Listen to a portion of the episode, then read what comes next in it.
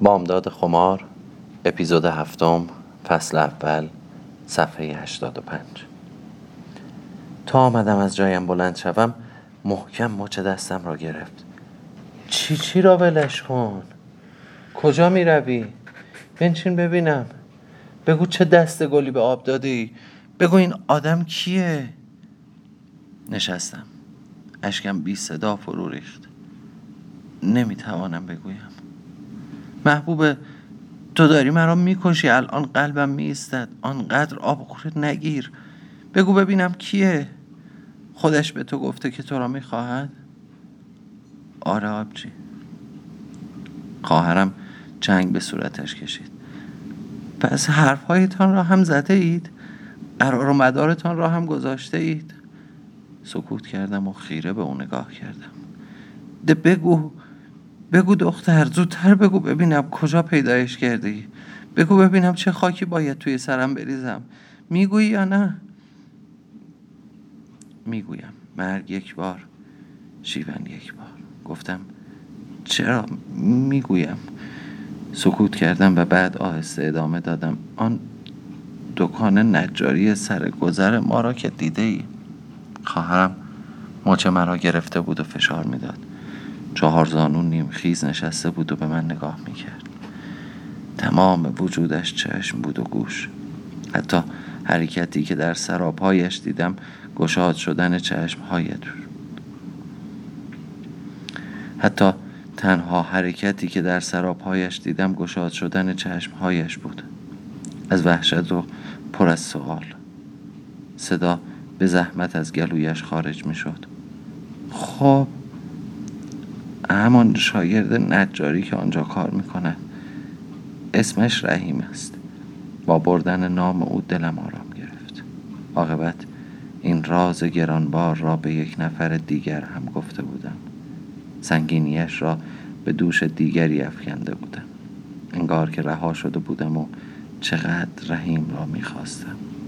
خواهرم مثل, خواب، مثل آدم های خواب زده گفت کی؟ بدون آنکه دوباره توضیح بدهم به چشمش خیره شدم. کم کم متوجه معنای حرفهایم می‌شد. تقلا می کرد نفس بکشد. نمی توانست دهانش دو سه بار باز و بسته شد. مثل ماهی های حوز بعد گفت وای خدا مرگم بدهد. مگر تو دیوانه شده ای دختر؟ نه نز... نه نزد جان دیوانه نشدم تو را به خدا به آقا جانم بگو. به خانم جان بگو. من هیچ کس دیگر را نمی‌خواهم. من غلط کنم مگر می‌خوای آقا جان پس بیفتد. خانم جان که دق می‌کند در جا شیرش خوش می‌شود. دیگر به نظرم کار مشکلی نبود. ترسم ریخته بود. خواهرم دوباره به صورتش چنگ زد. هیکل چاق و گوشتالودش به جلو خم شد و با دست چپ محکم بر زانو کوبید و یک دقیقه به همان حالت ماند. آن وقت گیج و گنگ سر بلند کرد. انگار اصلا حرفهای مرا نشنیده بود یا عوضی شنیده بود. انگار اصلا در این دیار نبوده. پرسید کدام دکان نجاری را می‌گویی؟ همان که مثل پین دوزی اجنه است همان که مثل دخمه دود زده سر پیچ کوچه است همان که داخلش تاریک است و از آن فقط صدای خرت و خرت می آید آره همان. با حیرت پرسید دختر تو آنجا چه کار داشتید چطور گذارت به آنجا افتاد؟ چطور این, این یارو را توی آن سوراخی پیدا کردی؟ حتی حاضر نبود. نام او را به زبان آورد. یا او را جوان پسر یا حتی آدم خطاب کند. خودم هم نمیدارم چطور شد. شاید قسمت من هم این بود. پاشو پاشو خجالت بکش. پسرت دایه خانم کاروبارش از این بابا چاختر است. اقلا یک دهنه مغازه توی بازار خریده. تو حیا نمی کنی دختر؟ می‌خواهی خودت را بدبخت کنی؟ اسمت را توی دهانها بیاندازی؟ آبروی آقا جان را ببری آبروی همه را ببری می‌خواهی زنی یک شاگرد نجار بشوی؟ فورا فهمیدم از آبروی خودش پیش شوهر و فامیل شوهر و سر و همسر بیشتر میترسد تا آبروی آقا جان. اگرچه حق داشت ولی یک دفعه خشمی شدید سراپای وجودم را تکان داد. دیگر از این خواهر توپل مپل که فقط دو سالی از من بزرگتر بود که نمی ترسیدم قبل از اینکه ازدواج کند هفته یکی دو بار با هم دعوایمان می‌شد و گیس یکدیگر را میکندیم و اگر دایه یا خانم جان نبودند هم دیگر را تکه پاره می کردیم البته به همان سرعتی که دعوا می کردیم آشتی می کردیم واقعا به هم علاقه داشتیم. همیشه من سر سفره دلم را پیش او باز می کردم او هم در عالم کودکی و نوجوانی سعی می کرد به اندازه عقل و شعورش تا حد امکان به من کمک کنه. ببین نزد عاشقی که دست خود آدم نیست. من همه این حرفها را بهتر از تو می‌دانم. همه فکرهایم را کردم. تازه به من گفته که می‌خواهد برود توی نظام. این که بد نیست. اگر آقا جان کمکش کند می‌تواند صاحب منصب بشود. تو را به خدا به خانم جان و آقا جانم بگو.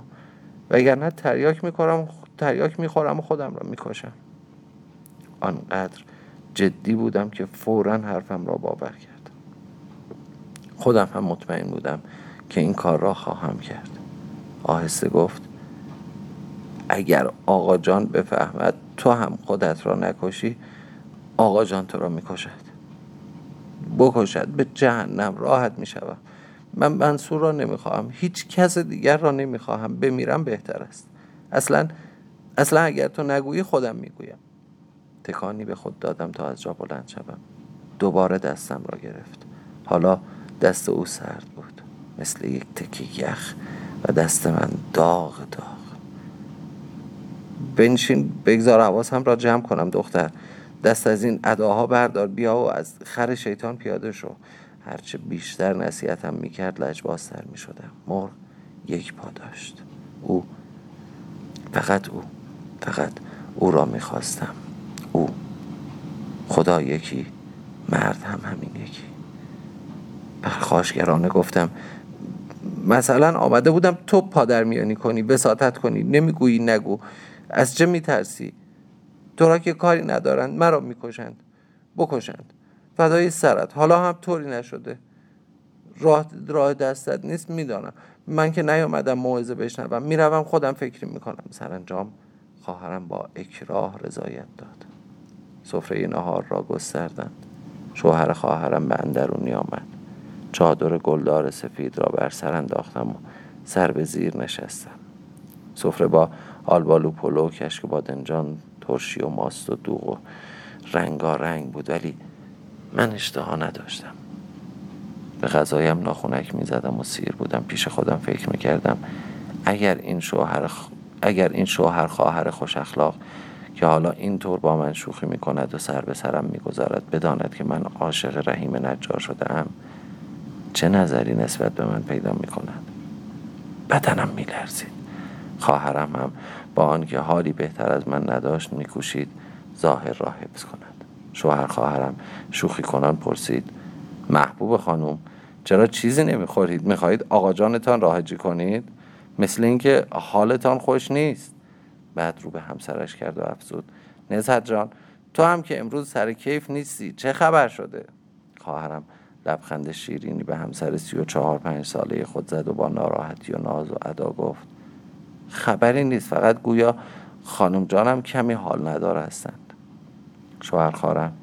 شوهر خواهرم که شیفته و هلاک چاقی نزهت بود با تظاهر به نگرانی همسر به هم خطاب به همسر 17 ساله سفید بخت خود گفت خدا نکند چه ناراحتی پیدا کردند. فقط مختصری سرما خوردن چیز مهمی نیست ولی من نگران منوچهر جان هستم. اگر اجازه بدهید اصر با محبوبه می رویم آنجا. دایه محمود را هم با بچه می‌بریم. شاید لازم باشد یکی دو روزی آنجا بماند و منوچهر را شیر بدهد. نباید خانم جانم با حال ناخوشی به منوچهر شیر بدهد. شاید اگر لازم شود دایه محمود و محمود را بگذارم همانجا دو سه روزی بمانند یا منوچهر را میآورم اینجا.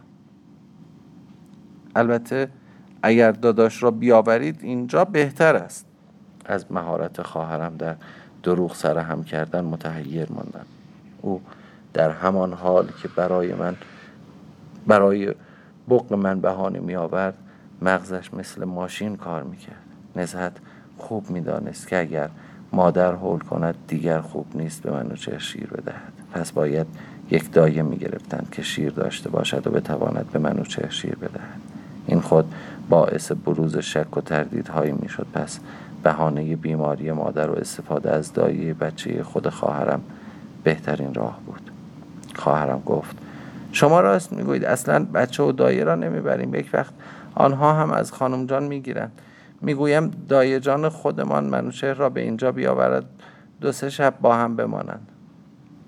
فورا متوجه شدم صلاح در آن دیده که خانه را خلوت کند تا سر و صداهای احتمالی به بیرون درز نکند.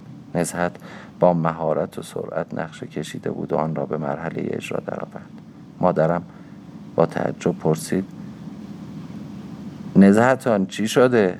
چرا تو هم با محبوبه آمده ای؟ از این ترسیده بود که مبادا بین او و همسرش اختلاف پیش آمده باشد. خواهرم خنده کنان گفت خانم جان اگر ناراحت هستید برگردم. مثل اینکه حال و حوصله مهمانداری نداری. قدمت سر چشم ما در خوش آمدی. ولی آخر چرا حالا؟ چرا نهار خورده و نخورده راه افتاده چرا بچه را نیاوردی؟ خواهرم به طوری که دایی متوجه نشود چشمکی جدی به مادر زد و گفت آخر وقتی محبوب جان گفت شما سرما خورده اید نگران شدم. آمدم احوالتان را بپرسم. میترسیدم بچه هم از شما وا بگیرد. آقا گفت بچه را نبر. حالا هم شما منوچهر را با دایه خانم بفرستید. منزل ما درشکه ما دم در منتظر است. یکی دو روز آنجا میمانند. حال شما که بهتر شد برمیگردند باز هم چشمکی به مادرم زد. دیدم که دست مادرم میلرزد احساس کرده بود که موضوع محرمانه ای در کار است که نباید خدمه از آن بو ببرند. این هم از دردسرهای طبقه ممتاز بود که زندگی خصوصی نداشتند. شاید دایه جان هم وقتی منوچهر را قنداق می‌کرد و او را که سیر از شیر مادرم غرق در خواب بعد از ظهر بود بغل گرفته سوار درشکه شوهر خواهرم می‌شد مشکوک بود. ولی نمی‌دانست قضیه چیست. به محض رفتن دای خانوم مادرم و خواهرم که با کمال بی اشتهایی به زور مشغول صرف شیرینی و چای بودند استکانها را بر زمین گذاشتند و به یکدیگر خیره شدند. نگاه مادرم سرشار از پرسش و حیرت بود. خواهرم مانند تعذیه گردانی چیره دست گوش به صدای پاها و چرخهای درشکه که دور می شدند سپرده بود و می‌خواست برای انجام مرحله بعدی نقشه خود از خلوت و سکوت خانه اطمینان حاصل کند. مادر با لحنی که اندکی خشمالود بود به تندی پرسید چی شده نزهت؟ چرا چرند می‌گویی؟ من که چیزیم نیست. خواهرم حرف او را قطع کرد و به من گفت بود و دده خانم را صدا کن. دو دقیقه طول نکشید که دده خانم ظاهر شد. دده خانم من نظری کردم. می‌خواهم ده تا شم در شابدالعظیم روشن کنم. خودم نمی‌توانم بروم. گرفتار بچه هستم. تو با فیروز خان برو این ده تا شم را روشن کن. این پول را هم توی ذریح بیانداز. و پول را کف دست دده خانم گذاشت. بقیه هم بقیهش هم برای خرج ماشین دودی. دده خانم با طمع نگاهی به پول انداخت و با لحنی تملق آمیز گفت الهی نظرتان قبول باشد خانم کوچیک. خدا به شما خیر بدهد. الهی همیشه سر حال و سر دماغ باشید. بعد مکسی کرد و افزود. ولی مگر امشب آقا جایی نمی روند درش که نمی خواهند نه آقا جانم امشب منزل تشریف دارند. من می‌گویم فیروز خان پی فرمان من رفته. زرنگی دد خانم گل کرد. میترسم تا برویم و برگردیم دیر وقت شب بشود به ماشین دودی نرسیم. آخر تا آنجا که می‌روم باید یک توک پا هم بروم خواهرم را ببینم. عیبی ندارد. شب را خانه خواهرت بمانید ولی صبح زود اینجا باشید ها. تا دد خانم خواست ذوق زده دور شود من شرم زده و اندوهگین خود را به او رساندم. بیا دد بیا دد خانم دو تا شم هم برای من روشن کن. این هم مال خودت. پول را کف دست او چپاندم. تظاهر به تعارف کرد. نه محبوب خانم آبجی خانومتان که پول دادن ما هم که تا شاب می رویم دوتا شم هم برای شما روشن می کنیم کم که نمی آید بگیر داده خانم نگیری بدم می آید دستت درد نکند قبول باشد الهی. در اتاق مادرم در اتاق مادرم دو دستی بازوی خواهرم را چسبیده بود و در حالی که منتظر بود دد خانم و شوهرش زودتر از اتاق از حیات اندرونی خارج شوند با صدایی آهسته و نگران می‌گفت ای وای پس چرا نمی‌روند؟ چقدر لفتش می‌دهند؟ اه جانت بالا بیاید زن چقدر فسفس می‌کنی؟ نزهت چی شده؟ چه خاکی به سرم شده؟ با شوهرت حرفت شده؟ قهر آمدی؟ چرا منوچهر را دادی ببرند خانتان تو که مرا دیوانه کردی. از شدت نگرانی اشک چشم مادرم آمده بود و خواهرم او را دلداری می‌داد. دندان سر جگر بگذارید خانم جان. والا به خدا دعوا مرافعی در کار نیست. بس چه چرا چرا می‌خواهی خانه را خلوت کنی؟ دد خانم و فیروز شوهرش رفتند. خواهرم از پنجره رفتن آنها را دید و گفت خانم جان بنشینید. محبوب تو هم بیا بنشین. خودت هم باید باشی. مادرم با شگفتی آهسته به سوی من چرخید و با دهان باز به من خیره شد.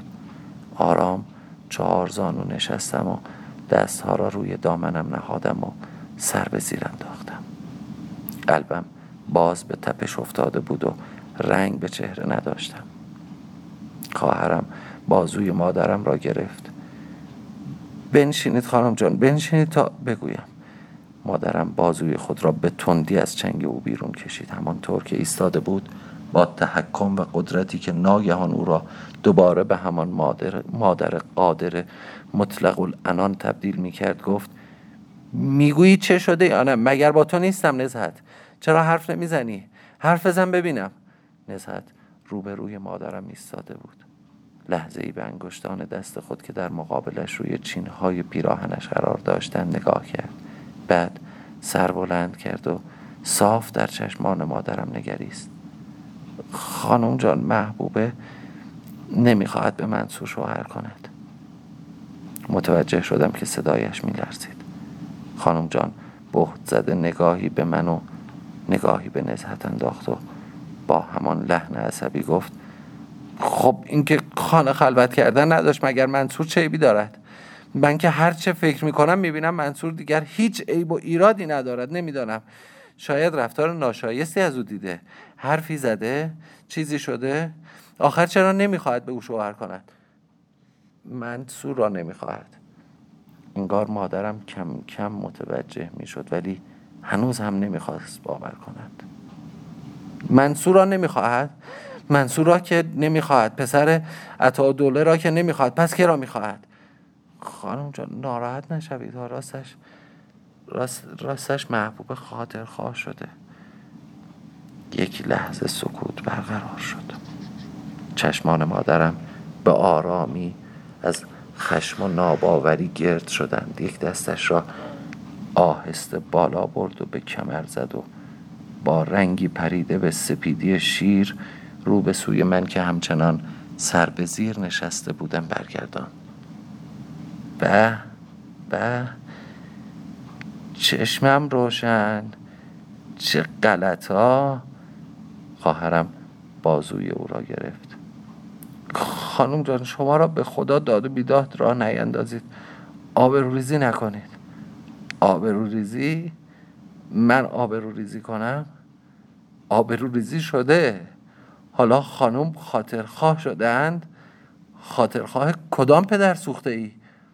او هم در ذهن خود به دنبال جوانی آشنا میگشت. پسر شاهزاده ای وزیری وکیلی خانی فلان و دوله یا فلان ملکی. اتاق ساکت شد. مادرم با صدای زیر بر سر خواهرم فریاد کشید. مگر با تو نیستم دختر؟ گفتم بگو عاشق کدام پدر سوخته ای شده؟ چنان سر نزهت داد می‌زد که انگار نزهت مقصر است. انگار نزهت گناهکار بود. ناراحت نشوید خانم جان. شما نمیشناسیدش. من, من هم نمی‌شناسم. این دفعه مادرم فقط پرسید کی؟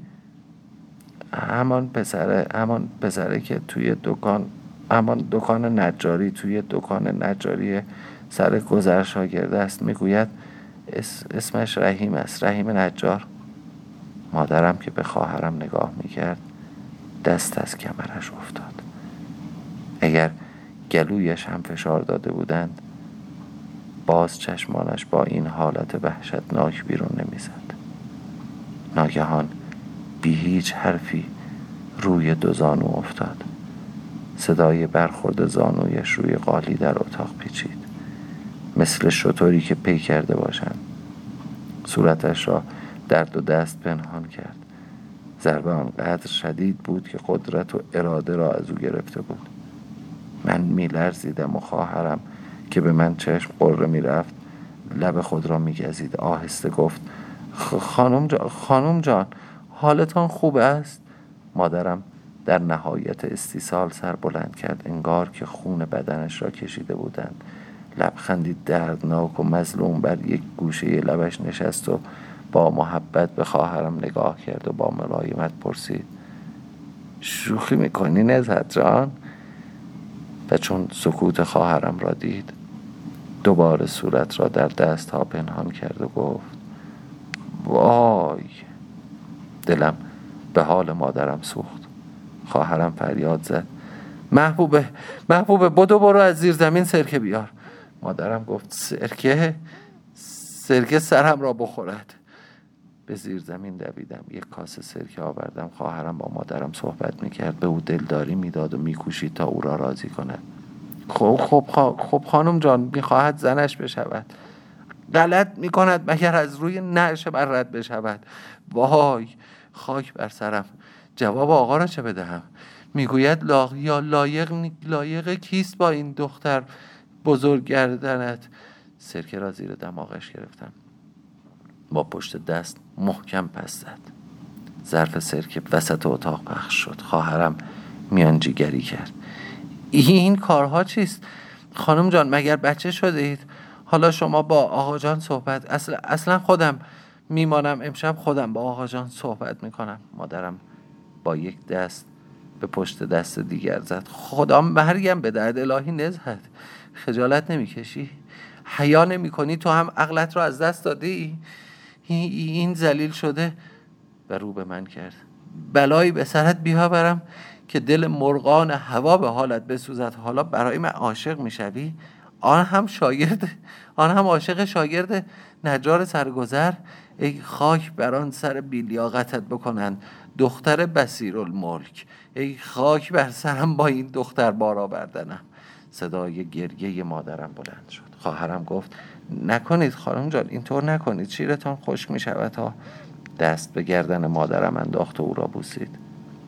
همان بهتر که خشک بشود. بچه هم این شیر قهره را نخورد بهتر است. دستت درد نکند. دختر خوب بلایی به سرمان آوردی من به پدرت چه بگویم؟ بگویم دخترت لیلی شده؟ عاشق نجار بی سر و پای محل شده؟ بگویم تو باید پدرزن شاگرد نجار زیرگذر بشوی. شاگرد نجار یک لا قبای گشنگدا. صدایش کم کم از خشم اوج می گرفت نمی‌دانم ناگهان غضب چگونه در من جوشید و چطور جرأت کردم که من هم صدایم را بلند کنم. شاید خلوت بودن خانه یا نبودن پدرم این جرأت را به من بخشید. گفتم خب گشنه است. باشد. مگر همه باید پولشان از پالو بالا برود. کار می‌کند. دزدی که نمی کند نزهت نگفت. خودم می‌گویم. می‌خواهد برود توی نظام. صاحب منصب شود. نفسی تازه کردم و ادامه دادم. کار که عیب نیست. خدا آقا جان هر شب کتاب لیلی و مجنون می‌خواهد. آن وقت شما می‌گویید مادرم خود را با تمام هیکل به طرف من انداخت. آن چشم های وقیحت را پایین بیانداز. دختره بی آبرو حیا نمی کنی؟ خجالت نمی کشی؟ گوشه دامنم به چنگش افتاد. با تمام قوا دامنم را از چنگش کشیدم و فرار کردم. صدایش را میشنیدم که فریاد می‌زد مگر آقا جانت امشب نیاید؟ وگرنه نعشت را از این خانه بیرون می‌برند در کنار در ایستادم و گریه کنان گفتم چه بهتر راحت می‌شوم. توف به آن روی بیهیایت نزهت سرم فریاد کشید. بس کن دیگر محبوب خفش و برو بیرون. از اتاق بیرون دویدم و گوشه ایوان چون باته نشستم. خواهر بیچاره هم تا شب بین من و مادرم رفت و آمد می‌کرد. گاهی سعی می‌کرد مرا قانع کند تا از خر شیطان پیاده شوم و گاه به مادرم نصیحت می‌کرد. خانم جان آخر مگر فقط محبوبه است که عاشق شده؟ خب خیلی ها خاطر خواه می‌شوند زن و شوهر می‌شوند و به خیر و خوشی عاقبت به خیر می‌شوند. بله خاطر خواه می‌شوند ولی نه خاطر خواه شاگرد نجار سر گذر. مگر از روی نعش من رد بشود؟ خواهر کوچکم خجسته در این میان مات و مبهوت نظارگر بود. مادرم فریاد می‌زد فکر آبروی پدرش را نکرد فکر آبروی مادر و خواهرش را نکرد فکر آبروی این طفل معصوم را نکرد و با دست خجسته را نشان داد. نزهت گفت خانم جان محبوب راست می‌گوید. چهار سباه دیگر می‌رود توی نظام و سری توی سرها در میآورد. مادرم فریاد زد. به گور پدرش میخندد محبوب غلط می‌کند با تو. مرتی که بی همه چیز می‌رود توی نظام. پس فردا شوهر تو هم یا توی سرت می‌زند و بیرونت می‌کند یا سرت هبون میآورد تا بیایی حرف بزنی. سرکوفت خواهرت را به تو می‌زند. این دختر این خجسته ای از همه جا خبر دیگر که به سراغش میآید. مردم نمی‌گویند این هم لنگه خواهرش است لایق گیس مادرش است. خیال می‌کنی دیگر کسی به سراغ ما میآید؟ در خانه ما را می‌زند مردم حتی اجازه نمی‌دهند دخترهایشان با خجسته راه هم بروند هم کلام بشوند. نمی‌گذارند بچه هایش با ما بچه هایشان با ما هش رو نش کنند. چه رسد به اینکه او را, با او را برای پسرشان خواستگاری کنند حق هم دارند. من هم بودم اجازه نمی‌دادم دخترم با همچین دختر بی حیای وقیهی رفت آمد کند. ای خدا این چه خاکی بود به سرم شد کم کم. مادرم خسته شد. چادری به خود پیچید و کنار دیوار اتاق چون باته زد و ساکت نشست. نمی‌دانم منتظر فرارسیدن شب و آمدن پدرم بود یا از حال رفته بود و جان نداشت که از جایش بلند شود. حالا خجسته هم که خبرها را برایم می آورد پهلوی من چون باته زده بود خواهر بزرگترم کنار مادرم بود. شب فرا می رسید و آمدن پدرم نزدیک می شد حالم چنان بود که انگار دل از حلقم بیرون خواهد پرید. دهانم خشک شده بود. هرچه خجسته برایم آب می آورد بیفایده بود. تمام بدنم می لرزید انگار منتظر جلاد بودم. خواهرانم به کمک یکدیگر چراغهای گردسوز را روشن کردند. به فرمان خجسته حاجلی از مطبخ بیرون آمد و حیات را آب و جارو کرد. صدای مادرم را می شنیدم که با ناله و قهر به خجسته می گوید مادر در و پنجره رو ببند. سردم شده. خجسته با ترس و احتیاط به ملایمت می گفت توی چله تابستان خانم جان هوا که خیلی گرم است. گفتم آن در را ببند. بگو چشم. حالم خوش نیست. صدای بسته شدن در و پنجره رو به ایوان را شنیدم. صدای پنجره ها از درون اتاق پشت درهایی با حاشیه سفید تور که کمرشان را از میان بسته و باریک کرده بودند نصب شده بود که دید نامحرم را به درون اتاق محدود می‌کرد. حتما مادرم نمی‌خواست صدای پدرم بیرون برود و احتمالا در ته باغ و کنج آشپزخانه به گوش نیمه کره هاجلی برسد. حالا که دای جان و دد خانم نبودند خواهرانم سفره را چیدند. باز دوغ و شربت آلبالو که پدرم آن همه دوست داشت و مادرم اصلا دوست نداشت. باز ترشی لیته و ترشی گردو که بهار همان سال مادرم برای اولین بار درست کرده بود و هنوز درست هم جا نیفتاده بود. صدای ناله مادرم را شنیدم. که با عجز و درماندگی به نزهت می گفت هی گفتن ترشی گردو اندازی ها آمد نیامد دارد گوش نکردم. به حرفشان خندیدم. باور نمی کردم این بلا سرم می آید نزهت با صدایی گرفته به زور خندید. واه چه حرف ها حرف های خال زنک ها را می‌زنید خانم جان. حالا هم که طوری نشده خوب دارید دختر. خب دارید دخترتان را شوهر می‌دانید. می‌دهید. ما خودمانیم ها. کم کم داشت دیر می‌شد. نزهت حیا کن. من تابوت محبوب را هم روی دوش این پسره لات بی همه چیز نمی‌گذارم. خواب دیده خیر باشه. او یک غلطی کرده. تو هم دنبالش را گرفتی. امشب من باید تکلیفم را با این دختر پیش پدرت روشن کنم. خانم جان تو را به خدا تا آقا جان از راه می‌رسند. شروع نکنید ها. بگذارید اول خستگی در کنند. یک لقمه غذا بخورند. بعد روغن داغش را هم خیلی زیاد نکنید. مادرم آه کشید. نمی‌خواهد تو به من درس دهی اول صدای قدم های پدرم را از بیرونی شنیدم. بعد از مدتی کوتاه لحن شگفت زده او از حیات اندرون به گوشم خورد.